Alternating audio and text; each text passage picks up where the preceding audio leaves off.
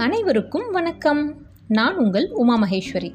உதன்யாஸ் podcast மூலிமா உங்களை சந்திக்கிறதுல மிக்க மகிழ்ச்சி. நம்ம கேட்டுட்ருக்கிறது எழுத்து சித்தர் திரு பாலகுமாரன் அவர்கள் எழுதிய உடையார் நாவல். கடந்த முப்பத்தி ஐந்தாவது அத்தியாயம் ரொம்ப திகிலோடு இருந்ததை நம்ம பார்த்தோம். வெறும் திகில் மட்டும் அல்ல இதில் நம்ம யோசிக்க வேண்டியது நிறைய விஷயங்கள் அந்த அத்தியாயத்தில் இருக்குது சுத்தத்தோட முக்கியத்துவத்தை இந்த அத்தியாயத்தில் ரொம்ப தெளிவாக சொல்லியிருக்காங்க. பல் இடுக்கில் கை வச்சு கை விரல்களை எச்சில் செஞ்சுருக்கிறது.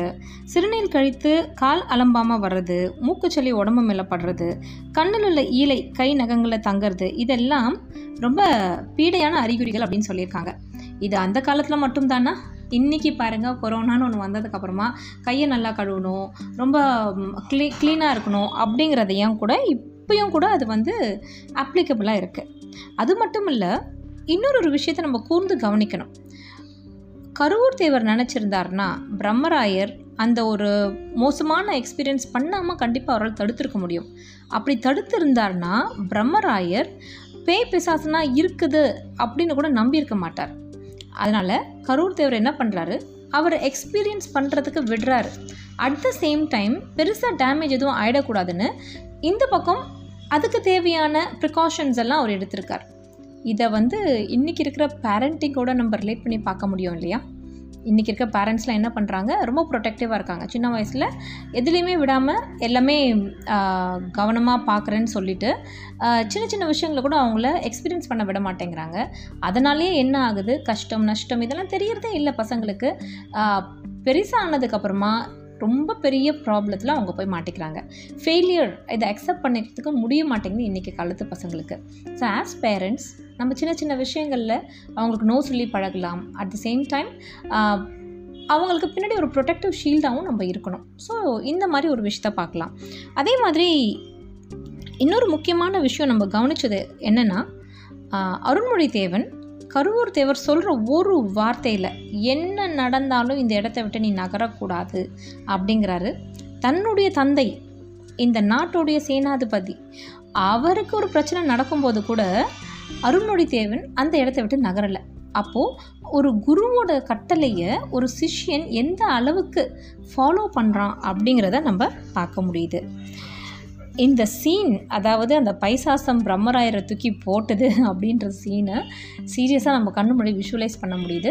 அண்ட் தேங்க்ஸ் அலாட் நிறைய பேர் எனக்கு ரெஸ்பாண்ட் பண்ணியிருக்கீங்க இதை அப்படியே கண்ணில் நேரம் நடந்த மாதிரி இருக்குன்னு சொல்லியிருக்கீங்க ஒரு வாசிக்கிறவங்களுக்கு தன்னுடைய வாசகர்கள் கொடுக்குற அந்த appreciation is really a fuel so thank you so much this motivates me to read more and இது தவிர இன்னும் நிறைய விஷயங்கள் இந்த அத்தியாயத்தில் பார்க்க முடியுது. முக்கியமாக இன்னொரு விஷயம் என்னென்னா மரணம் ஒன்று நிகழும் அந்த மாதிரி ஒரு மரணம் நிகழ்ந்தால் அதில் வர டிஸ்டர்பன்சஸை எப்படி ஹேண்டில் பண்ணும் அப்படின்னு கூட கருவூர் தேவர் பிரம்மராயர்கிட்ட சொல்கிறாரு இதை தான் போன அத்தியாயத்தில் பார்த்தோம். சரி இந்த அத்தியாயத்தை பார்க்கலாமா? அத்தியாயம் முப்பத்தி ஆறு. இதற்கு மேல் அவரால் நெஞ்சு வலியை பொறுத்து கொள்ள முடியும் என்று தோன்றவில்லை. முதுகு முழுவதும் முள் குத்துவது போல வழிபடற செம்பியன் மாதேவி தாங்க மாட்டாமல் அலறினாள். பல்லக்கு நிறுத்தப்பட்டது தரையிறக்கப்பட்டது சுற்றி சகலரும் உட்கார்ந்து என்ன என்று விசாரித்தார்கள். என்னால் முடியவில்லை. நான் இறங்கிக் கொள்கிறேன். என்னை சற்று நேரம் பூமியில் படுக்க வையுங்கள். இந்த பல்லக்கில் குறுக்கி உட்காருவது எனக்கு கஷ்டமாக இருக்கிறது. கால் நீட்டி நெஞ்சில் கை வைத்து நான் படுக்க விரும்புகிறேன். என்னால் இனி தொடர்ந்து பயணப்பட முடியும் என்று தோன்றவில்லை. நான் முடியப் போகிறேன். என் வாழ்க்கை அஸ்தமனமாக போகிறது. இந்த சோழ தேசத்தை விட்டு நான் வேதனையோடு போகப் போகிறேன். தயவு செய்து என்னை தரையில் படுக்க வையுங்கள். திணறி திணறி பேசினார். அவர்கள் மூன்று பேராய் சேர்ந்து செம்பியன் மாதேவியை தரையில் படுக்க வைத்தார்கள். சாம்பான் அவருக்கு அருகே வந்தான். அவர் முகத்தை உற்று பார்த்தான். எழுந்து நின்றான். சுற்றும் முற்றும் பார்த்தான். உதடு பிதுக்கினான். என்ன சொல்கிறீர்கள்? ஆரம்பத்திலிருந்தே நல்ல சகுனங்கள் எனக்கு தோன்றவில்லை. எதற்காக வந்தோமோ அதை வெற்றிகரமாக முடிப்போமோ என்று எனக்கு சந்தேகமாகவே இருந்தது. நான் பயந்தது போலவே நிகழ்ந்து விட்டது. மறு ஒரு சாம்பான் தலையை குனிந்து கொண்டு பேசினான். செம்பியன் மாதேவியாரை கொல்லிமலைக்கு அழைத்து போக முடியாதா? போய் எந்த புண்ணியமும் இல்லை. இவள் சோழ தேசத்தை விட்டு வருவதற்கு முடியாமல் மனம் தடுமாறி மரணமடை போகிறாள். அங்கேயே திருவக்கரையிலேயே ஹோமங்கள் செய்து இவள் உயிரை கட்டி இழுத்திருக்க வேண்டும். ஆனால் திருவக்கரையில் இருந்தால் இவள் எப்பொழுது மரணமடைவாள் என்று நமக்கு தெரிந்திருக்காது. இந்த பிரயாணம் இவள் உடம்பை நிலை குலைத்து விட்டது இருதயத்தை பாதித்து விட்டது. இன்னும் கூடுதலாய் ஒரு மாதம் திருவக்கரையில் இருந்திருப்பாள். இப்படி பயணப்பட்டதால் பயணம் தாங்காமல் ஹிருதயம் வேலையை நிறுத்தப் போகிறது. இவளை சூட்சமாய் கட்டி கொண்டு போக நம்மால் ஆகாது. கண்டுபிடித்து விட்டார்கள் என்றால் வாழ்க்கை முழுவதும் சோழ தேசத்து காராகிரகத்தில் தான் கழிக்க வேண்டியிருக்கும். ரவிதாசனுடைய சபதங்கள் எதுவும் நிறைவேறாமல் அவையெல்லாம் வெறும் கூச்சலாகவே போக வேண்டியிருக்கும். இப்பொழுதும் ஐயன் ரவிதாசனுடைய சபதங்களை நிறைவேற்ற நம்மால் முடியுமா என்று சந்தேகமாகவே இருக்கிறது. மலையனூர் சாம்பான் சப்பனமிட்டு செம்பியன் மாதேவி அருகில் அமர்ந்து கொண்டான். அவர் மார்பில் வலக்கை வைத்தான். இடக்கையால் உச்சி தடவினான்.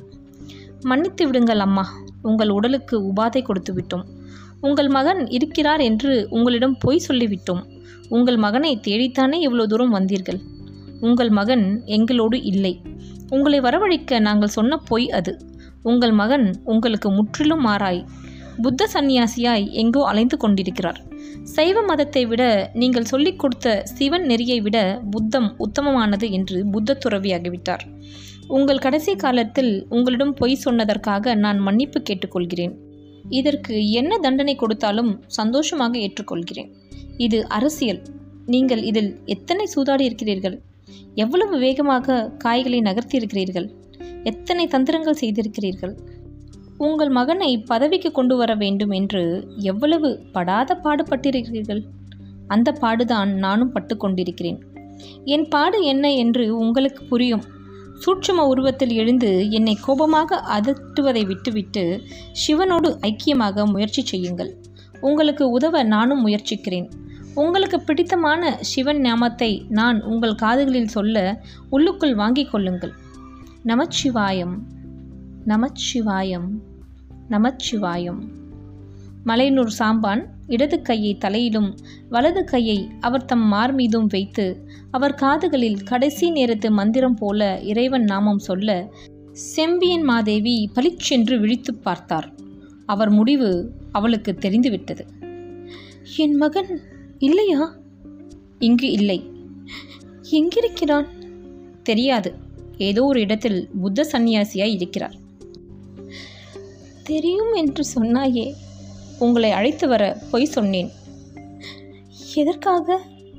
சோழ சாம்ராஜ்யத்தை சரித்து வீழ்த்துவதற்காக ராஜராஜ சோழனை பழிக்கு பழி வாங்குவதற்காக. இந்த கிழவியை அழைத்து வந்து ஒரு அரசனை எப்படி பழி வாங்க முடியும்? நான் உங்களை உடல் ரூபமாக பார்க்கவில்லை. உங்கள் ஆன்மாவின் மூலம் உங்கள் சூட்சும சக்தியின் மூலம் இந்த தேசத்தை சிதறடிக்க முயற்சி செய்தேன். செம்பியன் மாதேவி யோசித்தார். கண்களை மூடிக்கொண்டார். மறுபடியும் திறந்தார். செய் என்று சொன்னார். அவர் புலன்கள் பளிச்சென்று உள்வாங்கி நெஞ்சில் குவிந்தன. நாடி துடிப்பு மெல்ல மெல்ல அடங்கியது. நமசிவாயம் நமசிவாயம் நமசிவாயம் மறுவூர் சாம்பான் இடைவிடாது சொன்னான். செம்பியன் மாதேவியின் உயிர் பளிச்சென்று பிரிந்தது. கழுத்தில் ஒரு சின்ன அசைவு இருந்தது. கண்கள் பாதி திறந்தன. வாய் சற்று பிளந்தது.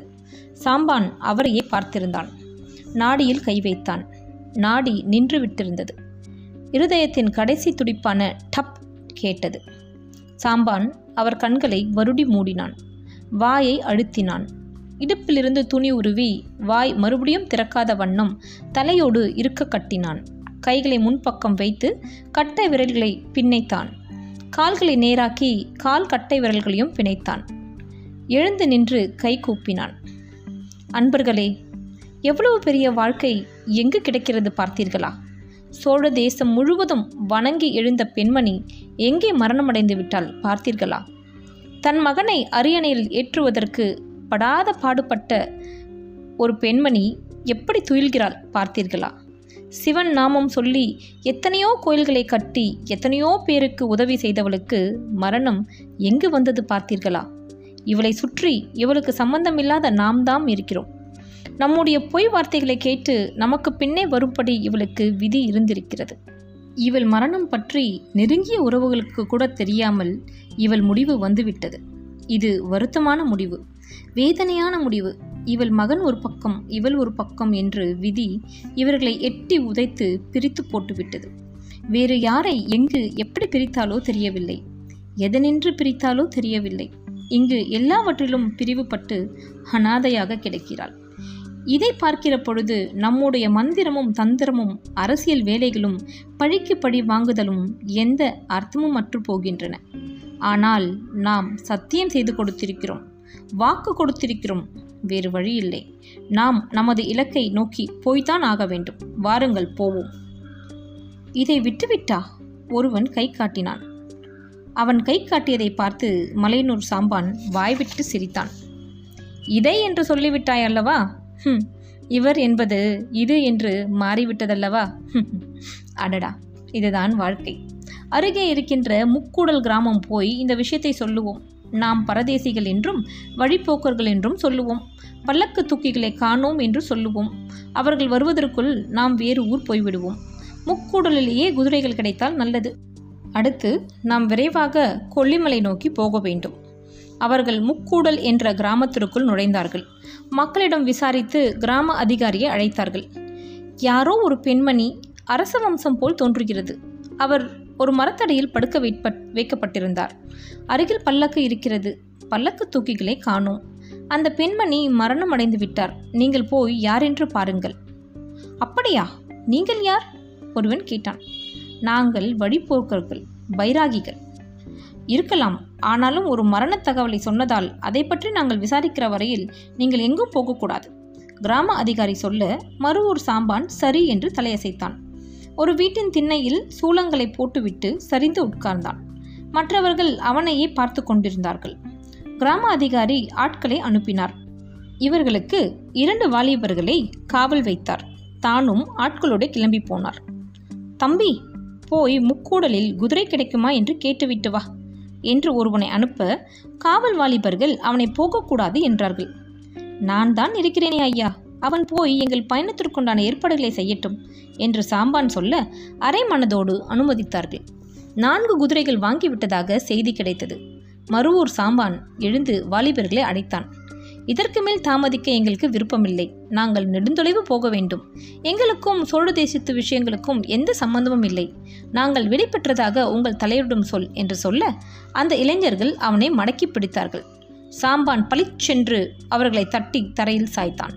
அவர்கள் எழுந்திருக்கும் முன்பு வேலாயுதத்தால் தலையில் அடித்தான். அவர்கள் அடித்தாங்காமல் துவண்டு சுருண்டார்கள். சாம்பான் நிதானமாக நடந்தான். எதிர் வீட்டில் நின்றிருந்த பெண்மணி உறக்க கத்தினால் மற்ற வீடுகளிலிருந்து பெண்கள் வந்து எட்டி பார்த்தார்கள். கையில் சூலத்துடனும் கமண்டலங்களுடனும் அந்த பைராகிகள் வடக்கு நோக்கி நகர்ந்தார்கள். ஊர் எல்லையில் நிற்க வைத்திருந்த குதிரைகளில் தாவி ஏறினார்கள். மலையனூர் சாம்பான் குதிரை ஏறி திரும்ப கிராமத்திற்குள் வந்தான். தரையில் சூலத்தால் பெரிய மீன் லட்சினை வரைந்தான். போகும்பொழுது ஊர் எல்லையிலிருந்த வேப்பம் மரத்தின் கிளையை சூலத்தால் பற்றி இழுத்து உடைத்தான். கிராம மக்கள் கோபத்தில் வீறிட்டார்கள். சாம்பான் மற்றவர்களோடு குதிரையை வடக்கு நோக்கி செலுத்தினான். கொல்லிமலைக்கு போக அவனுக்கு இன்னும் இரண்டு நாட்கள் ஆகும். இத்துடன் இந்த முக்கூடல்ன்ற கிராமத்தில் நடக்கிற இந்த சீன் முடிவடையுது. இப்போ அடுத்த சீன் வந்து அமன்குடியில் ஆரம்பிக்குது. இரண்டு முழங்கை உயரத்திற்கு அமன்குடி துர்க்கை அற்புதமாக வீற்றிருந்தாள். பீடமே அரை முழம் பீடத்திற்கு மேல் சிம்மம். ஒரு காலை பீடத்தில் வைத்தபடி மறு காலை சிம்மத்தின் முதுகில் வைத்தபடி அமன்குடி துர்க்கை மிகவும் கலையோடு காட்சி கொடுத்தாள். எட்டு கைகளிலும் ஆயுதம் தாங்கியிருந்தாள். மெல்லிய குறுச்சிரிப்பு அவள் முகத்தில் விரவி கிடந்தது. சந்நிதி முழுவதும் ஒரு வெம்மை படர்ந்திருந்தது. அர்ச்சகர் தீபாரதனை செய்து தட்டு நீட்ட மும்முடி சோழ பிரம்மராயரன் கிருஷ்ணராமன் தீபத்தை கண்களில் ஒற்றிக்கொண்டார். துர்கைக்கு எதிரே பாய் போட சொன்னார். தர்பை பாய் விரித்து போடப்பட அதில் உட்கார்ந்து கொண்டார். சற்று தொலைவில் நின்றபடி அமன்குடி கிராம அதிகாரி அவருக்கு பெரிய பனை விசிறியால் விசிறத் துவங்கினான். உட்கார்ந்த பிரம்மராயர் மெல்ல பஞ்சாட்சரி மந்திரம் சொல்லத் துவங்கினார். அம்மனையே பார்த்து கொண்டிருந்தார். என்னோடு பேசு என்று உள்ளுக்குள் கெஞ்சினார். நான் உன்னை விட்டு விட்டேனா அல்லது நீ என்னை விட்டு விட்டாயா என்று குமுறினார் பைசாசம் தள்ளும்படியாகவா நான் வாழ்ந்திருக்கிறேன்? என் சக்திகள் என்னவாயின? என் பலம் என்னவாயிற்று? எனக்கு அருகே எப்பொழுதும் துணை இருப்பேன் என்று வாக்கு கொடுத்தாயே. ஒரு பைசாசம் என்னை புரட்டி போடுகிற பொழுது நீ எங்கே போயிருந்தாய்? அம்மா உன்னை நான் முறைப்படி வணங்கவில்லை என்று குறையா? உனக்கு பலி தரவில்லையா? என்னையே கைவிட்டு விட்டாய் எனில் என் மகனை நீ எங்கேனும் காப்பாற்றுவாய். தேவி என்ன பிணக்கு இது? எதற்காக இந்த அவமானம்? ஏன் இப்படி நெஞ்சு முழுவதும் வேதனையை கொடுத்து விட்டாய்? என் தொழிலில் நான் என்ன பிசகு செய்தேன்? என் வாழ்க்கையில் நான் என்ன அசிங்கம் செய்தேன்? பிரம்மராயர் மனதிற்குள் வேதனையோடு பேசினார். அருண்மொழி கோயிலுக்கு வெளியே நண்பர்களை சந்தித்து கட்டித் தழுவி அளவலாவை கொண்டிருந்தான். அவன் குரல் மெல்லியதாக பிரம்மராயருக்கு கேட்டது. தேவி ஒரு சிறிய குடிசையில் உன்னை வைத்திருக்கிறேன் என்ற கோபமா? நேரமின்மையால் இந்த வேலையை செய்ய முடியவில்லை. அரச காரியங்களுக்காக முன்னும் பின்னும் அலைந்து கொண்டிருக்கிறேனே தவிர என் கிராமத்தை என் வீட்டை நான் கவனிக்கவில்லை. உன்னையும் நான் வந்து பார்க்கவில்லை. இதனால் தான் கோபமா? இப்பொழுது சொல்கிறேன் கேள். மன்னர் எல்லாம் வல்ல சிவனுக்கு கோவில் எழுப்புகிறார். நான் என்னாலான அளவிற்கு இங்கு ஒரு சிறிய கற்றளி அமைப்பேன். இந்த அமன்குடியில் உன்னை மையமாக வைத்து ஒரு சிவன் கோயில் கட்டுவேன். உன்னை சோழ தேசம் முழுவதும் வந்து பார்க்கும் வண்ணம் மிகச்சிறப்பாக ஒரு வழிபாட்டு தலம் அமைப்பேன். ஆகம விதிப்படி அற்புதமான ஒரு கோயிலை நிச்சயம் எழுப்புவேன். வெறும் கோயில் கட்டுவது மட்டும் எனக்கு என்றுமே ஓப்பானதல்ல. ஊர் மக்களுக்கு நன்மை தரும்படியாக மிகப்பெரிய குளம் ஒன்றும் அமன்குடியில் வெட்டுவேன். கேணிகளும் சிறிய கால்வாய்களும் மட்டுமே இருக்கும் இந்த இடத்தில் அந்த குளம் கோடை காலத்திலும் மக்களுக்கு வற்றாத நீரூற்றாக பயன்படும். அம்மா உன்னை நான் மறந்துவிட்டேன் என்று என்னை நீ புறக்கணித்து விடாதே. எனக்கு துணையாக இரு. என் செயலுக்கெல்லாம் ஆதாரமாக இரு. நான் இப்பொழுது ஏற்ற சிறிய சபதங்களை நீதான் நிறைவேற்றி தர வேண்டும். சோழ தேசத்திற்காக நான் செய்கின்ற வேலைகளை ஆசிர்வதிக்க வேண்டும். என் குழந்தை அருண்மொழியை உன் பாதுகாப்பில் வைத்து கொள்ள வேண்டும். அம்மா அரசர் கோயில் கட்டி முடிக்கட்டும். நான் அமன்குடியே கதி என்று வந்து உன்னை மந்திரத்தால் உருவேற்றி மனம் குளிர செய்கிறேன். எனக்கு துணையாக இரு தாயே என்று கைகூப்பினார். உதறி எழுந்தார் அவர் எழுந்ததும் வெளியே நிசப்தமாயிற்று. மக்கள் அவரை நெருங்கி வந்து வணங்கினார்கள். கடுவன்காரி தொலைவிலிருந்து அவசரம் என்று எவரும் அறியாத வண்ணம் சைகை செய்தான். இத்துடன் இந்த முப்பத்தி ஆறாவது அத்தியாயம் நிறைவுறுகிறது. செம்பியன் மாதேவியோட மரணத்தை கேட்கும் பொழுது ரொம்ப மனசுக்கு வருத்தமாக இருக்குது இல்லையா? என்ன மாதிரி ஒரு ஒரு சிவனருட் செல்வர் அவங்க. எவ்வளோ கோவில்கள் கட்டியிருக்காங்க எவ்வளோ விஷயங்கள் பண்ணியிருக்காங்க மக்களுக்காக. ஆனாலும் எண்ணங்கள் சில சமயம் சரியாக இல்லாததுனால இப்படி ஒரு முடிவு அவங்களுக்கு வந்ததா? அவங்களோட முடிவை நம்ம நல்லா கூர்ந்து கவனிக்கும் பொழுது நிறைய விஷயங்கள் புரிப்படும் நீங்களும் இதை யோசனை பண்ணிக்கிட்டே இருங்க. அடுத்த அத்தியாயத்தில் நம்ம பார்க்கலாம். அதுவரை உங்களிடமிருந்து விடைபெறுகிறேன். நன்றி. வணக்கம்.